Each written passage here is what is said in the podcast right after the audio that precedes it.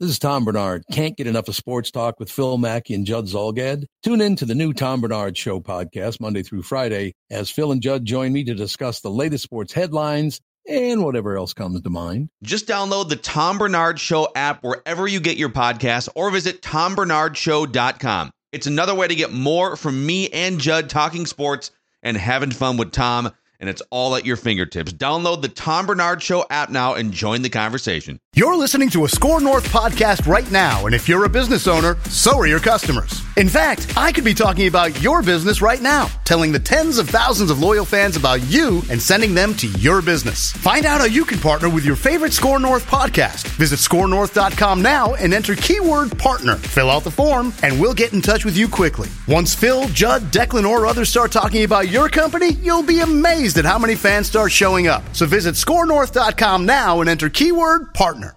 These two guys have Minnesota sports flowing in their veins. Mackey and Judd on Score North and ScoreNorth.com. Cousins gets rid of it. Thielen makes a move, and he's in for the touchdown. Cousins over the middle, caught for the touchdown. Justin Jefferson throws it up for Jefferson. He's got it, and he is in. Greg Joseph to win it. He's got it. Vikings the winner. All right, let's let's waste no time here. Mackey and Judd, daily Minnesota sports, entertainment, therapy, sometimes loathing. Judd, you lead us off here. What's your first statement on a statement Monday here, Mackey and Judd? Statement number one for this Monday. A month ago, the Vikings don't win the game that they won on Sunday. A month ago, they blow that game. They they offensively get scared and conservative.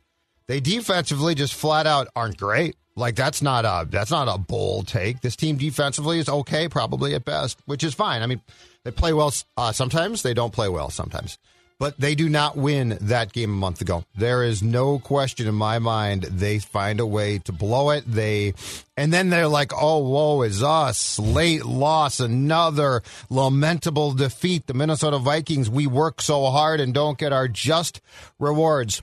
But if you look at the game plan that, that, this team in particular has used really the past two weeks, and you look at the willingness that they have to go back to the air, even after what looked to be mistakes, and the reliance that they have put on a certain kid who wears number 18, who is phenomenal. He's not good, he's phenomenal. I've got another statement about him.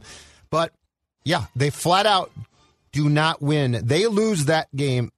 That Rodgers finds a way to dagger them as opposed to the fact that Kirk Cousins daggered the Packers and Aaron Rodgers. And I'm not sure they take a two touchdown lead that they blew. Like they definitely blew a two touchdown lead, and they've they've I think they've blown three. Well, they've had two touchdown leads in four of the games, and they're two and two in those games, or something like that. Um, so they've you know a two touchdown lead isn't safe, but like you'd rather have a two touchdown cushion because you were aggressive, giving you some room for the Aaron Rodgers comeback so that when it happens, the game is still either tied or within reach, and then you can just go back down. So being aggressive early in that game and and maintaining while they they they let up a little in the second quarter, but um, it, it instead of being down by ten when the Aaron Rodgers comeback happens, Rodgers is now fighting to tie the game, and now you have a perfect chance to Yep. win it, and that's how it played out. Just a small thing, but but um, a month ago, Greg Joseph misses the PAT. You go for two. I guarantee you that play, run up the middle to Dalvin, and he, and he gets stuffed. He doesn't get the 2 He doesn't get the two. That was a different play call. Like the outside, the edge was not set. Like that's a different mentality. That's a different mindset. That's how. That is how far th- this team has just. I don't know. Um, miraculously, somebody the the offensive uh, genius fairy came down and sprinkled dust on the Vikings, and now things have just changed. But that's how much things have changed with this team. That was the offensive common sense uh, fairy, actually. Not Oh, even not a even the genius Here's fairy. a sprinkle just of offense. oh, thank you. the- what? What? Is that, is that is that what the fairy sounds like? All right, uh, Declan, your first statement. All right, my first statement is Kirk, keep taking your shots. Not not victory shots, which I'm sure we're going to hear from uh, Randy and Cottage Grove here momentarily. But Kirk, keep taking your shots down the field. 341 yards, three touchdowns, consistently targeting Justin Jefferson. Uh, this is exactly the kind of Kirk we wanted. The check down Charlie that I think died in Baltimore, I hope. I think the check down Charlie is no longer here with Kirk Cousins. I want him to take more shots down the field. And uh, this note, too, from our friend of the show, Eric Eager. Kirk Cousins had five turnover worthy plays in the last two weeks. He had six in the previous eight games combined. Obviously, it's not good to have those, but it's also a sign that he's being aggressive and pushing the ball down the field, which is exactly what we've wanted to see from Kirk. And the turnover worthy plays, yeah, we, we don't want to have a situation where he's consistently putting the team in, in, in bad situations, but just looking even at his at his statistics pushing the ball down the field from next gen stats, he had eight passes of at least 15 yards in that game. And as for a visual audience here, this also from NFL next gen stats. So if you can see, there's a bunch of situations where he pushed the ball down the field about 15 plus yards, hitting even a 40 yard bomb down the field. A lot of those balls were to Justin Jefferson. This is the exact kind of Kirk Cousins I want to see on a regular basis. So, Kirk Cousins, please keep taking your shots. So, uh, just I have to ask this question here to you guys: How much different would the entire well, how much different would the result of the game have been and the entire narrative if the jump ball he threw that was an interception that Savage sort of bobbled at the end. If Savage picks off that pass in the last two minutes and the Vikings never get the ball back, I said, what would the talk be today? I, I said this as soon as it, it appeared that the pass had been picked off. It was worth it. It's a good shot. It's a good shot. I've been so down on them for not being aggressive, and in particular in being aggressive to Jefferson, that my immediate reaction was it was still that's not a great pass, but it was the right idea, and I applaud them for it. So, so the narrative I don't know in this town, I don't know, but for me personally, I, and I, I think I, I uh, talked about this yesterday on Ventline. For me personally, if that's a short pass that gets tipped and picked off, I'm like, that was stupid. But if you're going to drive the ball down the field, sometimes it's not going to go right. And I'm to the point I don't care. Kirk was also under pressure a ton yesterday. It was the third consecutive game he was, uh, excuse me, fourth consecutive game. He was under pressure for 40% of his dropbacks, and he's still finding a ways to, to sling the ball. There- Like, that, that, that's what's impressive to me. There also is a case to so so Kirk is being coached here too because uh, Kirk talked in his post game presser about the fact that he basically criticized himself and said. I took some shots. I mean, I'd rather not take those shots. I hmm. prefer to find a way. I mean, he, talked about specifically the pass to Thielen, where the late in the game, Packers defensive back on the sideline got turned around, and it was a risky pass. Thielen catches it and gains huge yards. And Kirk's like, yeah, we're going to, you know, look at that route and see if there's different ways to possibly put that in, in a situation to be less risky. This all comes back to somebody is telling Kirk or people, multiple people are telling Kirk, you have to throw the football. Like, like the stat that Dex just read, Kirk does not embrace. Like Kirk is not Kirk has not found the football god of let's take chances now because damn it. So, definitely people have gotten to Kirk. I don't know if it's teammates, coaches, or a combination, and said you have to do this. And the thing about it is, if Kirk trusts himself, guess what? He can be pretty successful. All right, I got I got some more data here. This is going to be a data extravaganza. So we, we were kicking nerd it around stuff? on. Uh, I mean, if you want to call it nerdy, I'm going to call it uh, common sense. but um, we were kind of kicking around on Ventline yesterday. It felt like this was the most aggressively the Vikings just locked onto their three best weapons: Cook, Jefferson, Thielen. That you should you know t- take away plays to guys who aren't Cook, Jefferson, Thielen, and give those guys the ball more often. So uh, here's my statement: When the Vikings feed the ball to their three best offensive weapons, they win, and the data backs it up. So I spent some time this morning going through this. They are three and one in the four games that they target those three guys, either hand off or target those three guys, the highest percentage of the time. The only loss was the Cardinals game. And that was, I mean, they won that game. And Greg Joseph missed a 37 yard field goal. So the four games in which they have targeted those three guys, the highest percentage of total offensive plays, Jefferson, Thielen, Cook, are yesterday was the highest, 74%. The Cardinals game was the second highest. And that's a road game against one of the three best teams in the NFL. full strength. And then the uh, Chargers game and the Panthers game are the other two, just under 70%.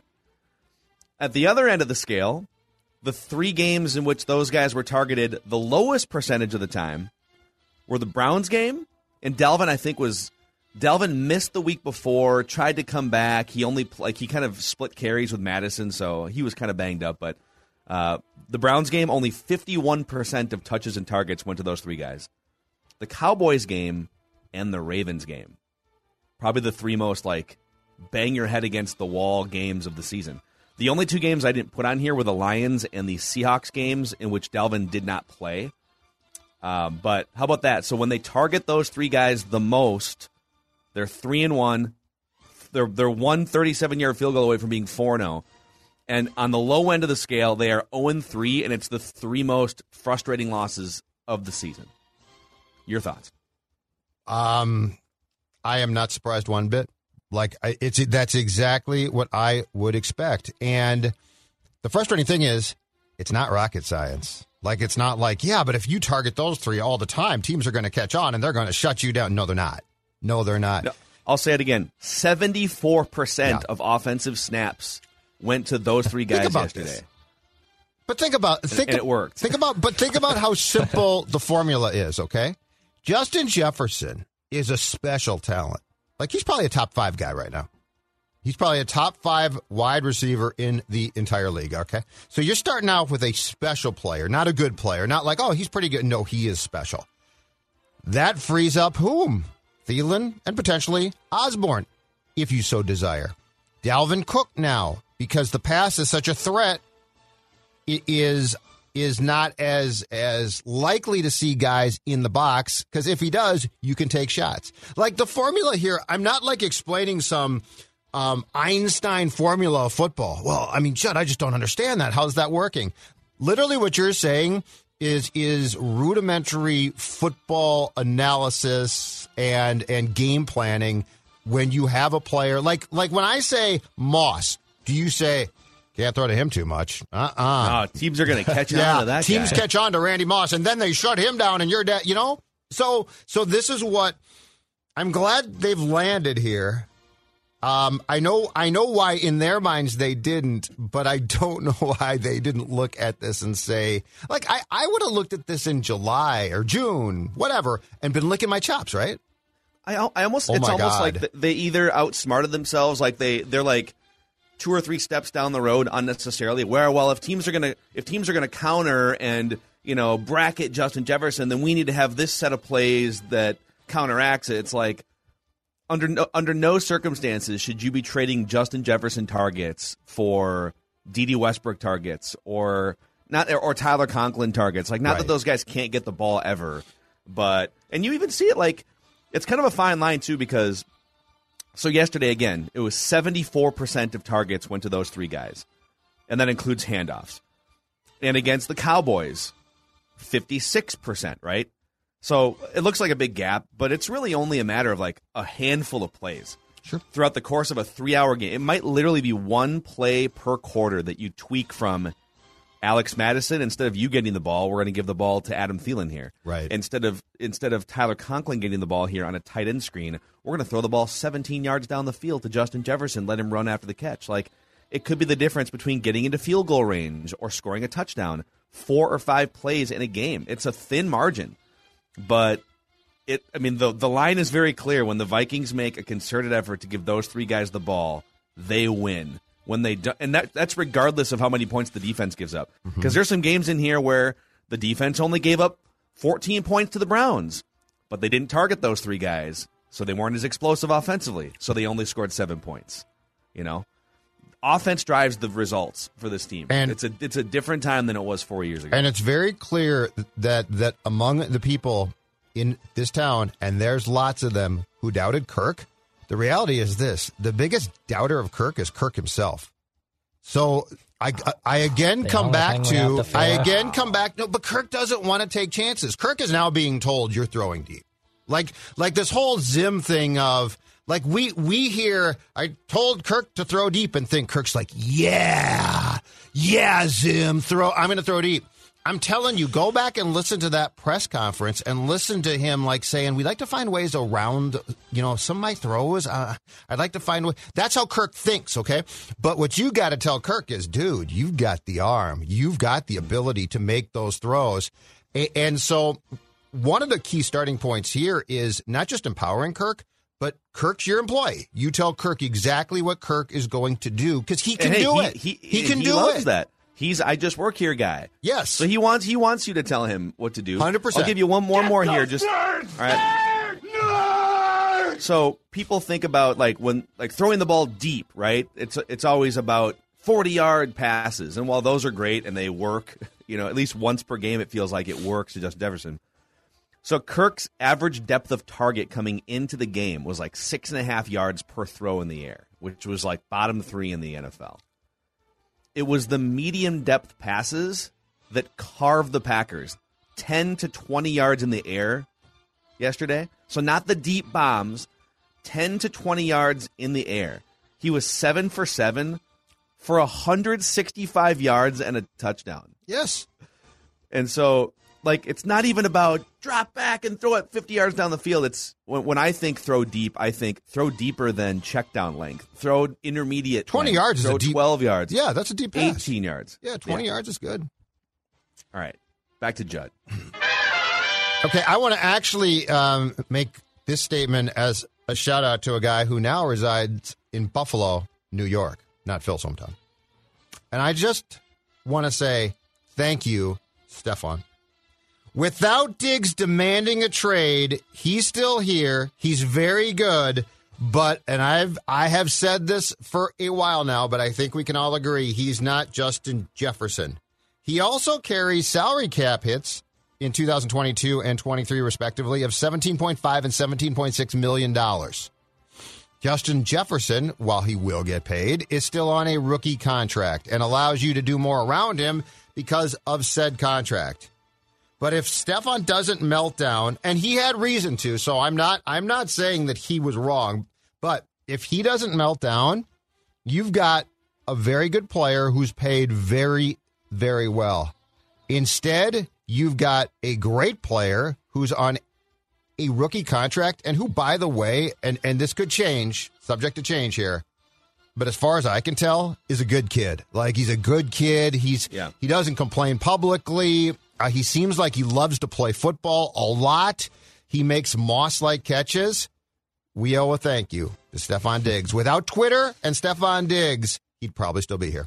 Is there any chance they would have drafted Justin Jefferson while they still had Stefon Diggs? So they had a three deep. They probably wouldn't have, right? Zero. I mean, imagine having Stefon Diggs and Adam Thielen and Justin Jefferson, but Mike Mike Zimmer's head would have exploded, Zero. and all Rick three of the Spielman wouldn't have done receivers' heads would have exploded. Rick Spielman would have done that. He probably would have traded if Jefferson. Well, wait, wait. They they got that him with the Buffalo pick. No, no, he he'd be gone by then. Buffalo probably Yeah, would have taken him. Yeah, they would have drafted. Can you imagine that? Inter- interior God. defensive line? I'll take Justin Jefferson. I will too. all right, Dex. All right, my second statement. It's very simple. That's a shame. Ugh. That's a shame. Her cousin's gunning it. no! Interception! Cousins gonna give you one! Cousins gonna give you one! Cousins gonna give you one! Oh, where's the penalty? Where's the penalty? Is there a penalty? Is there a flag? Wow, that was incredible. You knew it was coming this game. You really did. We I said it for the last two quarters. You knew Kirk Cousins was going to give one up. Get a little bit too crazy. Wow, wow, wow, wow, incredible. Oh, that's a Do we have the after? We, have the, we don't so have the after. we don't have the after because there is a lot of f bombs from our friends at Cheesehead TV uh, Oh, that that are, that are in there. So I, I can't play it. Because a lot of people I posted that clip on Twitter my Twitter page yesterday. and People it's like, what was the reaction when they actually figured out it was a penalty? There was a lot of f bombs and a lot of other swear words that we can't play on on this show. Um, but. Uh, that is the that is the problem of and, and beauty, I should say, of doing things. F it, we'll do it live because you get reactions like that. And by the way, I love the game was over. Cheesehead TV is an awesome program. I love what Nagler does. I think he he's a, he's a great Packer fan. He kind of encapsulates uh, encapsulates a lot of what I like about the Green Bay Packers. I really do because people think I'm the closet Packer fan. But those reactions and Vikings Packer week when it when it comes, which is in my opinion one of the best weekends on, on the Minnesota sports calendar year, and you get a situation like that, oh, it's well, a shame. Cheesehead TV then uh, then took to Twitter after the game officially ended and said, "Congrats on your phony midseason Super Bowl win against an ultra depleted team, Minnesota. Plastic borderline expansion soulless franchise that only lives to try and beat the Packers once a year. Good for you. Enjoy it." Um, You like that? You like that? I mean, I don't know what to say, man. Did they think that was a pick still? Like, oh yeah, that replay was very clear as day. That was not a pick. you know, it was a, it was a good it was a good break for the Vikings. Yeah, it was a obviously. good It break. should have been a pick. I mean, but like both his but he knees are down, his elbows are down. The The ball- ball, comes out the ball comes out- afterwards. after after that Right. fact, though, He- like But you got to complete the catch.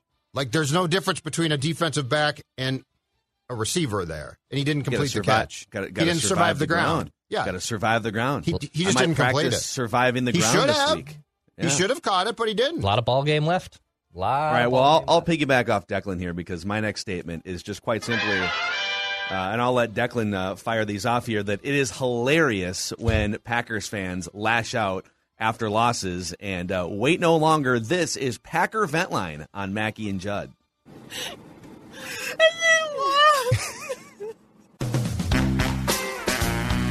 Go, Pat, go! Those three interceptions that Savage dropped, Hurt us. that's unexcusable. That's Hurt just us. inexcusable, man. You're a starting safety in the league, and you're trying to make a bid to be a Pro Bowler or want to be, you know, recognized as one of the great safeties or a good safety in the league. You gotta, hold- you gotta grab that ball. Period. I'm driving, this coming from work, and I hear an interception. I'm thinking the game. Oh, we got it. Next thing you know, this this sort of replay. This dude can't even hold on to the ball. Mm. It is a shame. Yeah, It's- it is too bad. I mean, they had it. Yeah. Uh, the, I think the best excuses I've heard so far, and it's weird. It's like Packer fans are just not used to trauma. Like they don't. I know that they've lost some games in the NFC Championship game, and they they had the weird like kick a field goal thing last year. But you know they they've been propped up by Hall of Fame quarterbacks and super. It's title town, right? Uh, but the, the the best excuses I've heard so far from Packer fans lashing out. The officials screwed the Packers. That's another one from our guy Aaron Nagler at Cheesehead TV, and I like Aaron too. Good, great content platform. But like, uh, I mean, if you hang on to your interception, the officials don't have to call it incomplete. Yeah, and if you don't lead with a helmet into the face mask of Kirk Cousins, Right. you won't have the other interception call back. Like the the Vikings caught breaks on those plays, Right. But like the Packers were the ones that shot themselves in the foot on those. I don't know how. I mean, that helmet to helmet was like as textbook Yeah. roughing the passer as you can possibly mask. get. Mm-hmm. Like, that's a penalty. And then the other one is like the Packers were depleted with injuries. Yes, they were, but the Vikings are missing a Hall of Fame caliber pass rusher and one of the better interior defensive linemen in the NFL in Michael Pierce. And like Patrick Peterson's playing at like probably 60%. He had to come out of the game to get his hamstring checked on again. Um, the Vikings are also playing a backup center that's probably going to be their backup center again after his performance this week. That's induced by the Vikings, unfortunately. So let's not act like the Vikings were at full strength yesterday too. So that's another fun excuse I keep hearing from Packer fans. that there are. Well, you know what, too? That this game, to me, it's not that they beat the Packers. It's more so that they did things for a second consecutive game right themselves.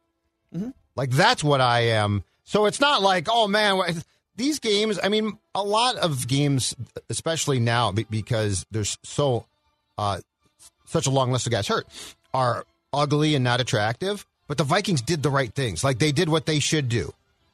That's all I care about at this point. Let's hear from more Packer Vent Line, courtesy of our friends on the Fan in Milwaukee, the Green and Gold post game show. Go, Pack, go! This is this game is far from on Dar- Darnell Savage. Correct. This game is on Aaron Rodgers. He had wide open people running across the middle of the field. What did he proceed to do? Throw the ball deep, throw the ball in, uh, and throw the ball into dangerous spots. Darnell Savage should be the least of somebody's problems. They're just like Rodgers was pretty damn good on it. Yeah, Rodgers was one leg surgical. Classic Aaron Rodgers, to be honest. I love I just, the Rodgers haters though. They make they always make me laugh. I, I just need one more sip of Packer yeah. tears here. Just one, one more. more sip. Go Pack, go! Rodgers should have chucked down a lot more. Uh, that was just ridiculous. And if you look at the offense all year, the defense has carried this team, not Aaron Rodgers. Uh, period. I mean, he's not having a good year. He should check down You more. should check down Wow. more. Amazing. Oh my God! Bring John Kuhn back. I That's need some right. more fullback checkdowns to John. little Kuhn. cynical Wallace, you know, That's a little, all- little. All. I know is is uh, the, the clip that we just saw, the still frame of of Sheldon and Rodgers occurred on the field yesterday during the game when Aaron came and talked to Pat P. Sheldon, and then and then late in the game when we were waiting on, I believe the the review of the Savage play, he had a nice long conversation with Anthony Barr. So he was like talking to more guys in purple than, than on his own team. I wonder what that he means. He was I talking to wonder- the Hennepin County Sheriff people in the Tuttle for like two minutes in that last drive well, before the you know end what of he's the first asking half. about? Real estate prices. Right. He is. What's it That's like right. here? Yeah. Yeah. You know where where should I live? The Lead And- Prairie, Egan. You know, the way- And, and how logistically he probably has to play a year in the AFC, so he's thinking about like maybe 2023 housing market. If you guys could just keep an eye on things. can I get a police escort to games? Of course, Mister Rogers. Yes, Mr. Rogers. Mr. Rogers. Yes, Mr. Rogers. You can get a police escort. To, Of course, you can.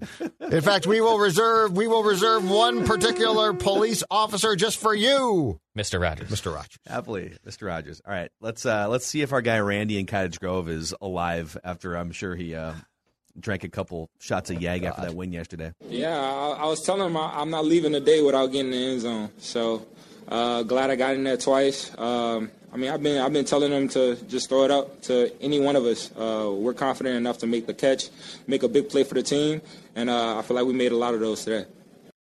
Yeah, they did. Justin Jefferson, the man of the hour, now up over 900 yards receiving on the season in just 10 games. But boys, let's get our guy in here. He is the most passionate Vikings fan and the most studious Vikings fan we know, and he never for a second lost faith in this football team. Randy in Cottage Grove, what's going on, man? Uh, a lot of people wanted to uh, jump jump ship, as they say. Not me. No, you. I don't think. I mean, I, I felt like you teetered a little bit there. I feel like you might. I, I feel like you might have cried at one point. I can't fully remember, but Uh, well, as, as we've discussed, uh, that's healthy, and uh, uh, you you get you feel free to explore explore the the space with your emotions. But at at the end of the day, you come you come back to come back to what you know and uh, what and what you love. And and for me, of course, for a lot of us, that's the purple. That's the the best uh, the best franchise in professional sports without a, a title. And uh, I- I don't think anyone can can can debate that. Actually, uh, real quick here, someone is debating that. Uh, Cheesehead TV is a Packers content. He's a, he's a bozo. Oh, Well, here's what here's what he said. I mean, it's, I think it's worth getting your thoughts here because you know these are some pretty harsh words from Aaron Nagler's Cheesehead TV on Twitter. Congrats on your phony midseason Super Bowl win against an ultra depleted team, Vikings.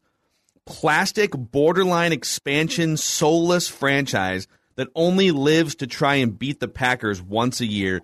Good for you. Enjoy it.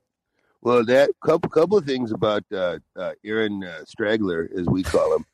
uh, the, he uh, first of all, he's a fraud because he doesn't even live in Wisconsin anymore. He he he moved to uh, New York, I believe. That's true. Uh, sec- uh, second of all, so basically, he admits there's nothing to do in Wisconsin, so he left, but he still claims the team. Uh, two, he's I believe the, the that gentleman grew up in Appleton, where the poor. Uh, if you ever drink there, the pours are weak. A lot of places, Hmm. Wisconsin, they know how to get after it, but Appleton is kind of known for their weak ass pours. Yeah, it's like a And, three-two uh, town. It's a three-two town for sure. It just that they don't know how to Two-three. drink. Is it two-three? Two-three? Whatever it's called. They don't know how to drink. So Three. Straggler, you Straggler, why don't you go ahead and look in the mirror? You got to call it Title Town. It- you- got what? You know, I don't know, a couple Super Bowls from when there was four teams. Uh, Congratulations. You know, st- Pittsburgh is Title Town. You know, that's what. Why don't you go ahead and look across the N- landscape? You're not even a top five franchise in the NFL. Wow. Not even a top five That's a shot right you, there. you know, and you come over to Cottage Grove, and we'll show you how to. We'll show you. We'll, we'll show you a thing or two about championships. Yeah, from what, Randy? Uh, softball, bowling. We uh, uh, uh, we we for 17 years, uh, this team, the senior gold team that I co-captain uh, uh, and manage, by the way, uh, we we've we won 16 out of 17 uh, championships. You know, so that, that's me doing it on the field, straggler. You you where do you do it? Where do, where where do you where do you, you go suit up? You play for the, the Green Bay? I don't think so. So so quit your yapping and bitching and squawking. Wow. Yeah, I thought the soulless part was a little, a little bit of a low blow. He's a he's a he's a, soulless he's a, felt like a he's a low blow. bozo. They- they- He he's not a he, he's a blogger and and a, and a phony. Oh A wow. bozo. Yeah, he's just a podcast. Lives in his mom's basement. God, Randy. Well, Wow. he probably moved does. to New Maybe York, his but- mom moved to New York. She's got a too, 'cause basement. she- you know, that's fine. But that's not. You, right. go, you go ahead and, and bitch and squawk, straggler. We we got the W. We walked with the and you want to talk about injuries? Uh, how about a little guy named Herb Smith Jr. Yeah, He was going to be a stud this year. I I I I, was expect. In fact, for a few games, I thought he was still playing. Uh, but he, he he was going to be a stud. He he's not on the field. Uh, you want to lose one of the best de- defensive pass rushers in the league? He's he's out. You know, we got injuries too. So that that don't that don't count. Why don't you go ahead and pay it off one more time before your your quarterback goes and, and hosts? Uh, uh, let's make a deal. I think what is it? Is he up for that show too? I think He Jeopardy was was the. Dating You game? got me all rat. I I was coming in here ready to be celebrate, and now I want to to go go chest to chest with this straggler guy. No, well, no, why don't calm- we? Okay, calm down. no, we don't. Okay, hold on. Yeah, we're we're, We- we're not here You to. Shots in. Yeah, we're not. We're not. well, We don't want to. We don't want to cause any any any violent issues here. So why don't you? Why don't you go on forward here with the stud stable? If I didn't have a flag, a TSA flag, I would go out to New York and have a have a have a word. Flagged by TSA, Randy. It's temporary, but I can't fly for a minute. And if I could, I would. Oh, I'd go have a word with him. I'll Oh, just say that. But we're looking ahead. We're looking. uh We're looking. Did you cause a problem on a plane? up. Say that again, Jeff. I said, did, did you cause a problem on a plane? No, I did the problem in the workplace, and it had a little a little ripple effect other areas of my life.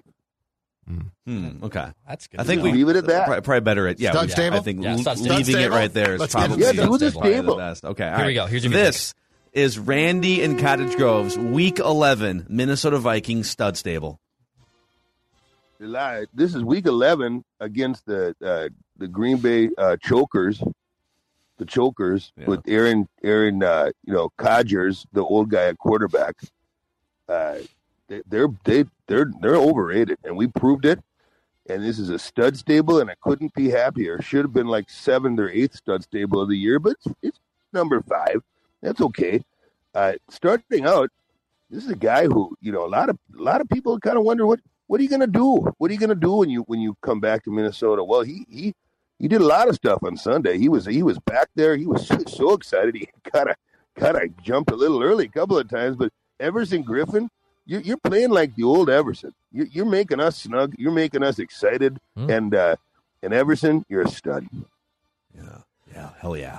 I thought Everson, I think he actually like lined up on the Yeah. Packers side of the line of scrimmage He's excited. He's, Like, he's ready to rock. yeah, he just he he's needs to ready to calm down a little bit, just a little bit. He's ready to rock. It's good to have He's ready- he's a Ev back Uh, uh, ne- next up, uh, we're going to go uh, uh, right, right now, right over the coaching staff because this guy got a lot of heat early. I, I think I, in a moment of uh, confusion, said we should fire his ass. But now he, he looks like he might actually have a little something, a little something in the, the playbook. He draws up some real creative stuff, and and, and that's Klint Kubiak. Klint, uh, you might actually be a little chip off the old block. You keep this up you keep the pressure on Zim, and I don't know if it's it's, it's Ziggy or Mark or who who told Zim to, to take a back seat for these plays, but you're calling them and they're working. Klint, you're a stud. I think he was a super dud a couple weeks ago, and I'm pretty sure you said he only has a job because of his last Through name. tears. Yeah. Okay, moving on. Uh, now we're gonna go to the offense, which was really solid, and and and, and this is gonna. I'm gonna do a, a new thing here. We call it a double stud. Oh. Uh, it's a it's it's a two guys who get the same co co stud uh, with the double stud, and that's uh, Adam Thielen and uh, KJ Osborn.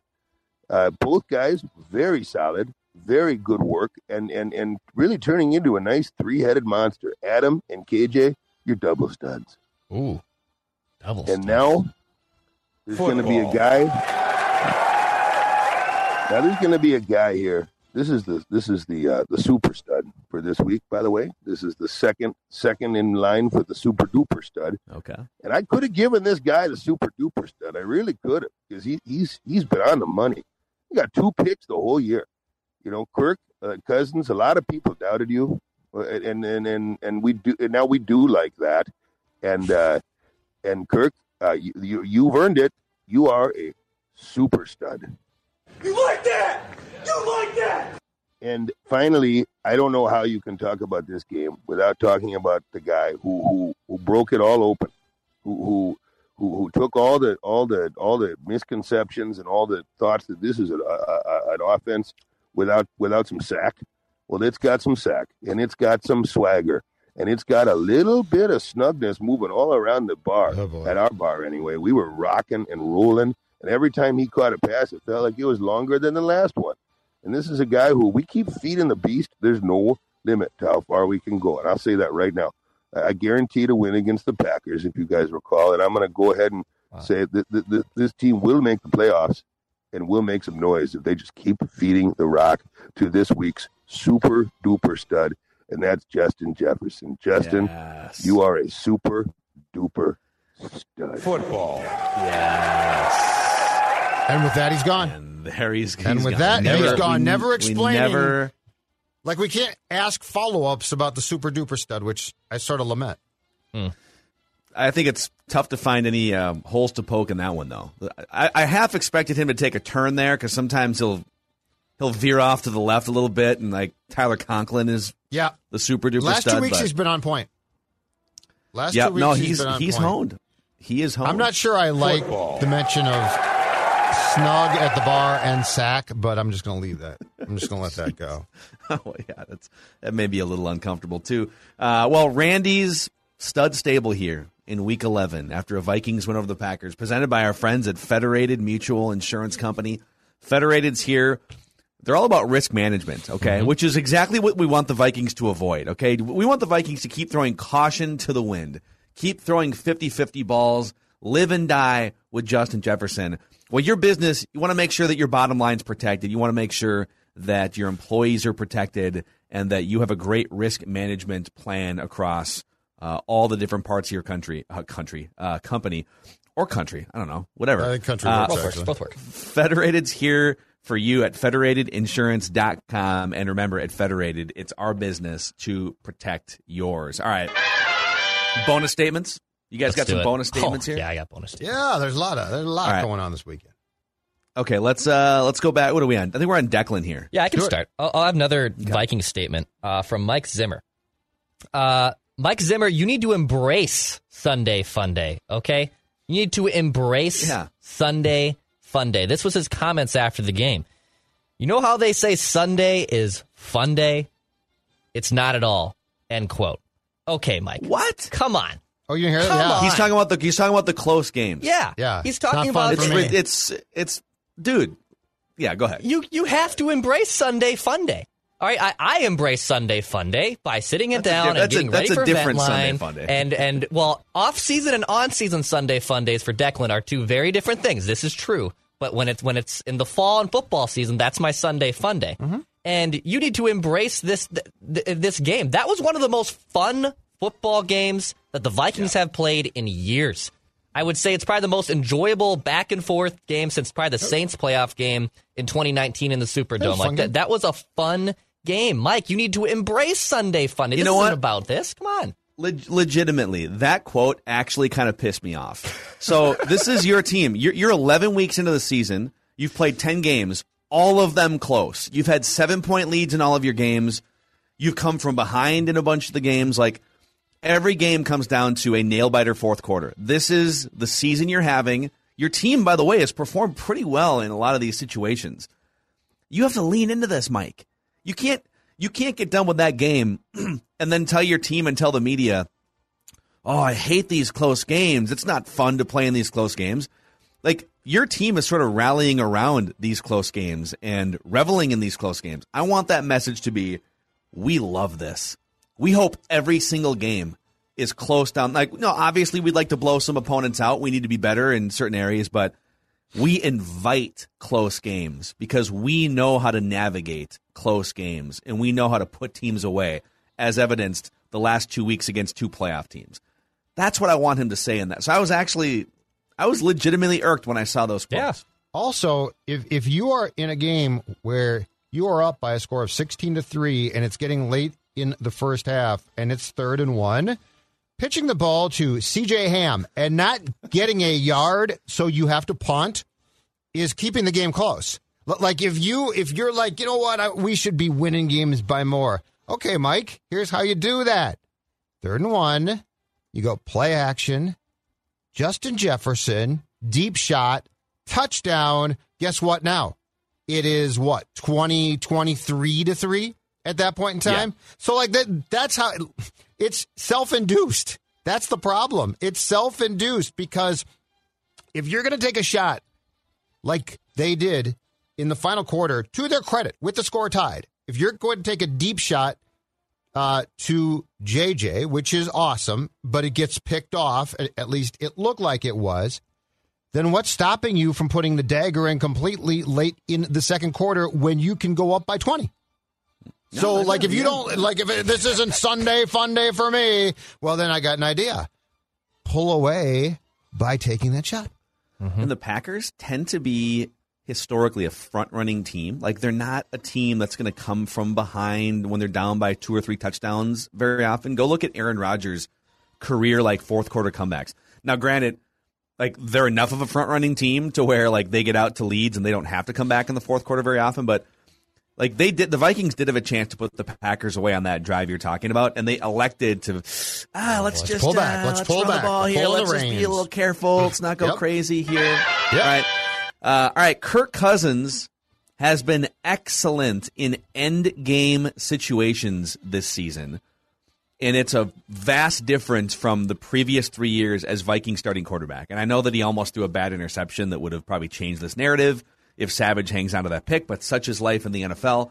Um, so not only did he, did he uh, tally his third successful game winning drive yesterday, which ties his season high as a Viking, he had three last year as well but he now ranks in situations inside six minutes of the fourth quarter or overtime, trailing by two scores or less or tied. So when his team needs him the most, you got to score to tie, you got to score to take the lead, to win the game, whatever it is, inside six minutes of the fourth quarter and overtime. He ranks first in passing yards, second in passing touchdowns, third in passer rating, has zero interceptions, and in the three years leading up to this, he was near the bottom in all of these cat. Like he was near the bottom in passer rating. His yards per attempt are up by like two yards per throw in those situations this year, and so he has been noticeably better at these end game scenarios where they know you're going to pass, mm-hmm. you're going to get pressured. Mm-hmm. It's on you as a 10 year NFL veteran to figure it out and overcome a bad offensive line, overcome a team putting pressure on you. So credit to old Kirky McClutcherton, the fourth quarter pharaoh. The dagger doctor. That's right. The Mr. secondary Clutch. slayer. You Yeah, like that? That's right. Do you guys see him, by the way, pull up on that Vikings fan on his way home yesterday? Yes, that was amazing, On the yes. interstate, Judge, did you see that? Yeah, I guess so. Yeah. Was Right. it you? What? Were What you you- driving the truck? No. Oh, you weren't. I saw it. Yeah. You did see it. Okay. Yeah, I was. Sort Why of, do you say that with such disdain? oh, I don't. No, no, no. It's just sort of weird. It's fine. No, it was fine. It was awesome. Like it was, it was a Vikings van, Yeah, it's like a fan van. Yeah. and cous and cousin's wife is like rolling on it, and he's and he he's got his little like pullover Yeah. sweater I gotta on. be honest. Uh, and he drives up, Such a dad. starts honking, and he's like these waving. days, I wouldn't be stopping. these days, I'd, I'd be like, hey, A lot of Clark Griswold vibes with uh, Kirk, Clutch, Kirk Cousins. I there. wouldn't. I, I wouldn't be stopping. I wouldn't be stopping with what's going on. I wouldn't be stopping. Uh uh what do you mean with what's going on? Like a lot of someone gonna- carjackings, a lot of problems. I wouldn't be stopping. He's on the interstate, dude. He's on 494 You never and like seven. You never know. you never know. I'm Kirk Well, I guess there's a chance that that van could follow you home now. I, I'm Kirk Cousins. No, I'm not stopping. In fact, you know what? I'm going faster. well, he did. He waved, Did yeah. and, and then he and then he sped by. It's great. No, I'm. ju- I'm, You are- I'm not going to wave. I'm going to speed by the whole time. It's victory In fact, Monday. you know what? You just, I've- you I- just I- have. yeah. In fact, I'm you know not what? feeling the vibes from Judd No. today. In fact, you know what? I think, I'm Ju- going I think Judd. Judd. re- no, I'm feeling the vibes big time. Are you kidding? I'm applauding the Vikings offensively. I loved what they did. That's not true. I just wouldn't stop. This is classic. I wouldn't stop. I This wouldn't is not wave. backhanded I'd go. Zulgad. I'd go tinted feeling it. windows. I'd go tinted windows. Okay. I love. I love Like on right now, Ventline how I'd you, be getting you tinted windows. On Ventline yesterday. You emphasized about three or four times that someone is making Mike Zimmer be more aggressive. Oh, they are. offensively. There's Like, no question about like- that in my mind. Like there's like a shadow offensive. There's like a shadow replacement coach standing behind him. Who's who's making him do? Is it Ziggy? It's either Somebody- Rick Spielman or Ziggy Wilf. Yes, those are like well, the only the two people that also- can make him do something. the. Player, the players also basically there something happened here. but We're not good. finding out. The, yeah, no, I'm not saying it's not. I'm saying I'm just curious. Oh no, no, it's very good. Are you kidding? Would it have been nice if he was the like? uh, Do I want him to come to these conclusions earlier so they aren't starting, you know, three and five? Yes, so they aren't getting beat by Cooper Rush. Right, but exactly. If if, like if Adam Thielen pounds on Zimmer's door because Adam's been very outspoken, his agent went off on Twitter. Like if Adam Thielen's the one that knocked on Zimmer's door and he's like, "Guy, we got a problem. I don't want to go nuclear here, but we all want to win a Super Bowl. Let's let's do some things here." And and the voices got raised or whatever. I'm making this up. I don't view that as a detriment to Zimmer. I view it as yeah, like this is what happened to the Giants in 2007 before the season. Mm-hmm. You know, veterans Yeah, no, came in and said, "Hey, great. Tom, this isn't how it's going to work anymore." Yeah. So I'm just I'm curious what tr- transpired here because Mike and Klint Kubiak did not find God. Something ha- something has definitely changed, and the in-game play calling is 1,000 percent different.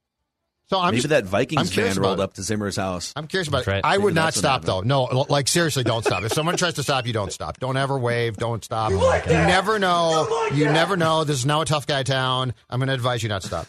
I love the idea of Kirk Cousins in a cardigan just rolling up to random Vikings Yeah, well, fans and just like just waving. It's all well and good. "Hey, it's all well and good until it's the wrong fan, and then you never know. I'm just telling you right Oh, now. Minimize. You know what? It's ironic that that you are the the spokesperson, the voice of Federated, and yet you're encouraging dangerous uh, actions by dangerous. people. That this is It's a- dangerous. it's a- Federated says don't stop. Okay, if it was a if it was a Bears van, No, or like not- a no. Packers van, then it's dangerous. It's No. a Vikings van. A There's friend. exactly right. That's the that's the that's the problem. It's a Vikings van. That's the setup. Turn The off only 80s. dangerous okay, the only dangerous thing is if you pull up, you wave, and you know if someone's got a fully decked out like it was like a windowless Vikings van. Yep. It was a little little creepy, a little creepy. Thank you. Vans that if they always creepy. follow you home, like if they follow Yeah, you home, yeah, then I'm it's not- creepy. Yeah. That's why you have to sort of. I'm just saying, back Federated does not them again. encourage these actions. Risk management. Okay. All right, back to Judd. Nothing says you have to be nice. Now, what's your Be statement? a, be a jerk. Be a jerk. Just be good at football. My statement is, is this off of, the previous discussion about what's transpired with the Vikings offense, Mike Zimmer, Klint Kubiak. Imagine what could be. We have seen, as I said on Ventline yesterday, we have seen the tip of the offensive iceberg these last two weeks. Like we've seen just the very tip of it. There is so much more to get to here as far as what this offense can be and could be with the current personnel. And this is why I still think that there's a very good chance there's going to be a coaching change after the season.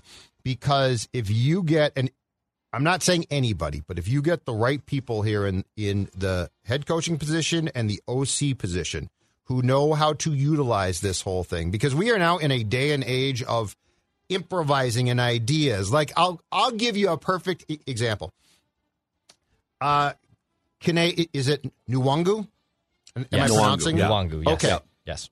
Okay, can you imagine a package as we've talked about designed for him? And there would be like like a lot of coaches would be. Holy cow! This kid can run his cuts. He basically doesn't ever slow down during his cuts. We're going to come up with a package for him specifically. So imagine what could be if you had uh, an offensive savant get their hands on on this current current personnel of Thielen, Jefferson, Osborn, Cousins, Cook it would be incredible. So I urge you to watch and enjoy what we're seeing now and understand there are so many more layers that aren't going to be explored but could be eventually.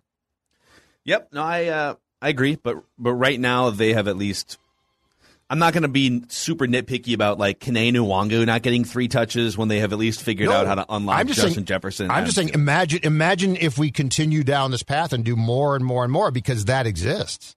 Mm-hmm. No, this is great. All right, Declan. All right, I have a bonus statement. Uh, it's a hockey one from the Minnesota Wild over this weekend. And my statement is unfortunately, get ready for a divorce. Get ready for a divorce with Kevin Fiala and the Minnesota Wild. Something is brewing here, and it's not going to end very well. So, I'll, I'll, Judd and I talked about this on Judd's hockey show yesterday. Phil, I'll, I'll, I'll fill you in, pun intended, on, on what's kind of happened here in the, in the last few days. So when the when the Wild beat the Stars on Thursday, they, they won seven to two. They kicked their butt, but Fiala was benched in the third period, and not because they were up big, but because they were sick of his play.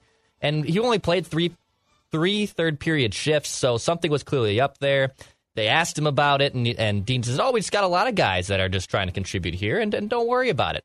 But then on Saturday, he's removed from the top power play, and Fiala's made available in the post-game press conference. And he's asked, "Why were you removed off the power play?" Fiala says, "You have to ask Dean that. That's not my uh, prerogative." When Dean Evason was asked about it, he said, "We we have conversations with all individuals. He shouldn't be telling you that." And then, for some odd reason, he gets even put more in the doghouse here. And Fiala's, I think, entire career, there, there's just something looming over him with this organization that they don't trust him and believe in him long term. It goes back to the last two years of him trying to get contract extensions them not wanting to do that. Um, him getting removed from a power play when he is arguably your best player, not named Kirill Kaprizov, at least talent wise. And I think there's something brewing here, whether that's a scratch, whether that's a trade. Um, they don't trust Kevin Fiala here long term. And with Guerin and Evason kind of changing the entire culture, not wanting distractions, not wanting BS, I think something's going to brew here, which is weird because the Wild are playing so well that I it, it'd be strange for a big trade like this to happen early in the season. But something is brewing here, and I'm trying to figure out what it is. But Kevin Fiala and the Wild are not on the same page. Is it that he? So sometimes this happens where a guy thinks he should get a, like it's happening with Buxton. It happened with Berrios where they want an extension, but they want to be paid what they think they're worth, and the team's like, oh, we need to see a little bit more, and then it's just, well, you don't believe in me, and so then the relationship get ruined, gets ruined. Is it that? Like, is it the organ? Is it ill will toward the organization because the organization hasn't given him what he wants contractually? That's very possible. Or is it something more with Evason? I think it. I think it's two things. Um, he wants he wanted a contract and he wanted to be locked up here long term. But with but they also view him as someone that's a bit of a liability. Like I view him as a, le- a legitimate top goal scorer. That's how I view him. Obviously, Evason and Guerin are smarter dudes than I ever will be when it comes to looking at hockey. But clearly, they, there's a disconnect here between Fiala and and the and the ownership of being locked in here long term. And even though analytically he has been really good, there's been a lot of unlucky things that are happening. His expected goal rate is one of the worst in the NHL, meaning when he's shooting the puck, his puck should be going in more from where he's shooting, but he's just getting robbed. And at the end of the day, he has to score goals. Like no, matter how unlucky he is, he has to score goals. He scored a big one yesterday in towards the end to set, help send the game to overtime. But in general, he has just four goals. He needs more goals from you need more goals from your top playmakers. And with Boldy off to a, a hell of a start in, in, in Iowa, Marco Rossi looks damn good too. I just I think he's going to look even more expendable. And and for a, a team that looks really this good, it's a it's a big time gamble to basically part ways with a guy that you know is a natural goal scorer. But I think both teams are gonna both sides are gonna look for a fresh start. Hmm. Ah, I almost feel like I love I love what Billy Guerin has done to this point, just having the grapefruits to get rid of Parise and Suter and just set a new culture. But I almost wonder if he's going. If, if you trade Kevin Fiala for like fifty cents on the dollar Right. just to get rid of him for some reason, that feels like a step too far. I don't think he will though, and I I think that there's I think the problem here is there's probably things going on behind the scenes because of the contract and uh, the fact that he's not happy he didn't get a contract that we don't know about, and that can create problems. And they have they are working so hard to change the culture and how this team operates that I think if they perceive any threat to that, they're going to take that player out short of Kaprizov probably. That's my guess. Uh, Judd's Hockey Show full breakdown last night and multiple days per week. Also, if you just want Judd's Hockey Show, you can find that podcast feed Apple, Spotify, SKORNorth.com, Uh, and we post those episodes within Mackey and Judd and the SKOR North YouTube channel. Uh, my last statement here, and we, you know, we can get to more of this this week because I have a feeling uh, they're going to make it four straight tonight. the Wolves are back, baby. the Wolves are back, baby. So three straight victories, and I would even I would say as disappointing as the last two minutes were against Phoenix. Phoenix is one of the best teams in the NBA. They played you know Game Six of the NBA Finals last year. Uh, so the last four games have looked really good. The three games after the Phoenix game, all blowout victories. They got Luke Walton fired basically from Sacramento, although that was uh, the, just sort of the last Jenga uh, brick to be pulled out. And they beat Memphis, and Memphis is a borderline playoff team that beat the Timberwolves in overtime about three weeks ago. They beat Memphis by 40 points. Foot on the gas. 43 points. Foot on the gas. Yes. So they have, I mean, they have just found ways to keep these leads, which shouldn't be that much to ask. Oh, you build a 20 point lead, don't blow it. Yep. But it's been a problem for them. Three straight wins, and now they get the Pelicans tonight. Some tough games on the horizon. You play the Heat at home on Wednesday night, so another Cat Jimmy Butler showdown. But the Wolves have looked great the last four games. This is the team, and and I will say this too. You know, tough to compare this apples to apples, but in terms of how long it's going to take a team to gel. Remember that 2003 04 Timberwolves team that went to the Western Conference Finals? And that was a group of veterans Kevin Garnett, Sam Cassell, Latrell Sprewell playing together for the first time. It took them like 20 games. I think they were a 500 team through like their first 20 games. And then you started to see, okay, now, like once you get into like mid December, January, then they started to figure it out, and then they became the team. I am not at all saying that this is a they're Western Conference, Western Conference team. Finals? Hey, Are you saying? I am Bring saying, as a team that wants to make the I don't have playoffs, the flag here, so sorry, guys. I'm not exonerating them from some of these ri- ridiculously bad losses that they've had. Yep. But they But you're saying- deserve but you're saying 20, 30 games to figure out who they are. It's been 16 games to this point, and and signs are pointing up. That's all I'm saying. the, uh, the LeBron James, Dwyane Wade, Chris Bosh team was like only 500 through their first 20 games. in See, 20 Judd? See, Judd? You're doubting Sometimes them. even Hall of Fame No. I think that's great. need a I think your enthusiasm. I think your are. enthusiasm is great. three, It's very cute. four, five. Just don't stop on the don't stop on the street for some guy in a van. Okay. in know, Wolves. Are there Wolves vans I- out there even? There, there might be, and you know what? I would hope Cat and Ant don't stop for them. I was uh, I was talking to uh, my barista at, at the local coffee shop on the way into there. 'cause She was wearing a Buck shirt, and it was a Bucks and sh- six shirt. got a And I, Buck. I was just saying, like, I just want the Wolves to make the playoffs. So, like, we got like Wolves as ten. Like, what do we got to come up with some similar awesome saying? Like, I loved Bucks and six. I thought that was a great little little chant here. We got to figure out something like Wolves as ten, just like something something similar to to, to get get us hyped up here. Check this out, boys. What do you got? Oh God! Oh God! Oh Judd! How? Look at this guy right Look at here. that. Wow, you. Hold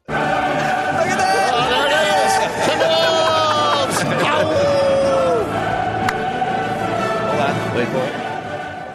Oh my God! He's got Wait, something. Wait, no. Here comes By God. Macadac. What's that? Whose music is that?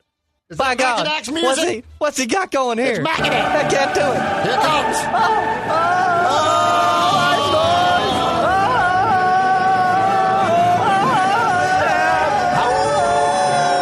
L-O-B. L-O-B. Wolves as ten. We can do it. Wolves is 10. Are you kidding? The team I'm seeing now, that ain't no 10 seed. That's home What are court, they right baby. now? Hold on. What are they right now? Let's take a look here, real quick. Here, I'm just kind of curious. Average Seven margin of, of victory the last two games is like 87 points. All right, they are now. They now have a plus point differential after the 40 point Let's go. victory. they are they are firmly entrenched as the 10 seed right Yep. now in the Uh, Western Conference. And that's going to change. Print the shirts. They're, but but how about this? Oh, this is crazy. They're only But they're favored to win the NBA title games, two games back of the four seed. Oh,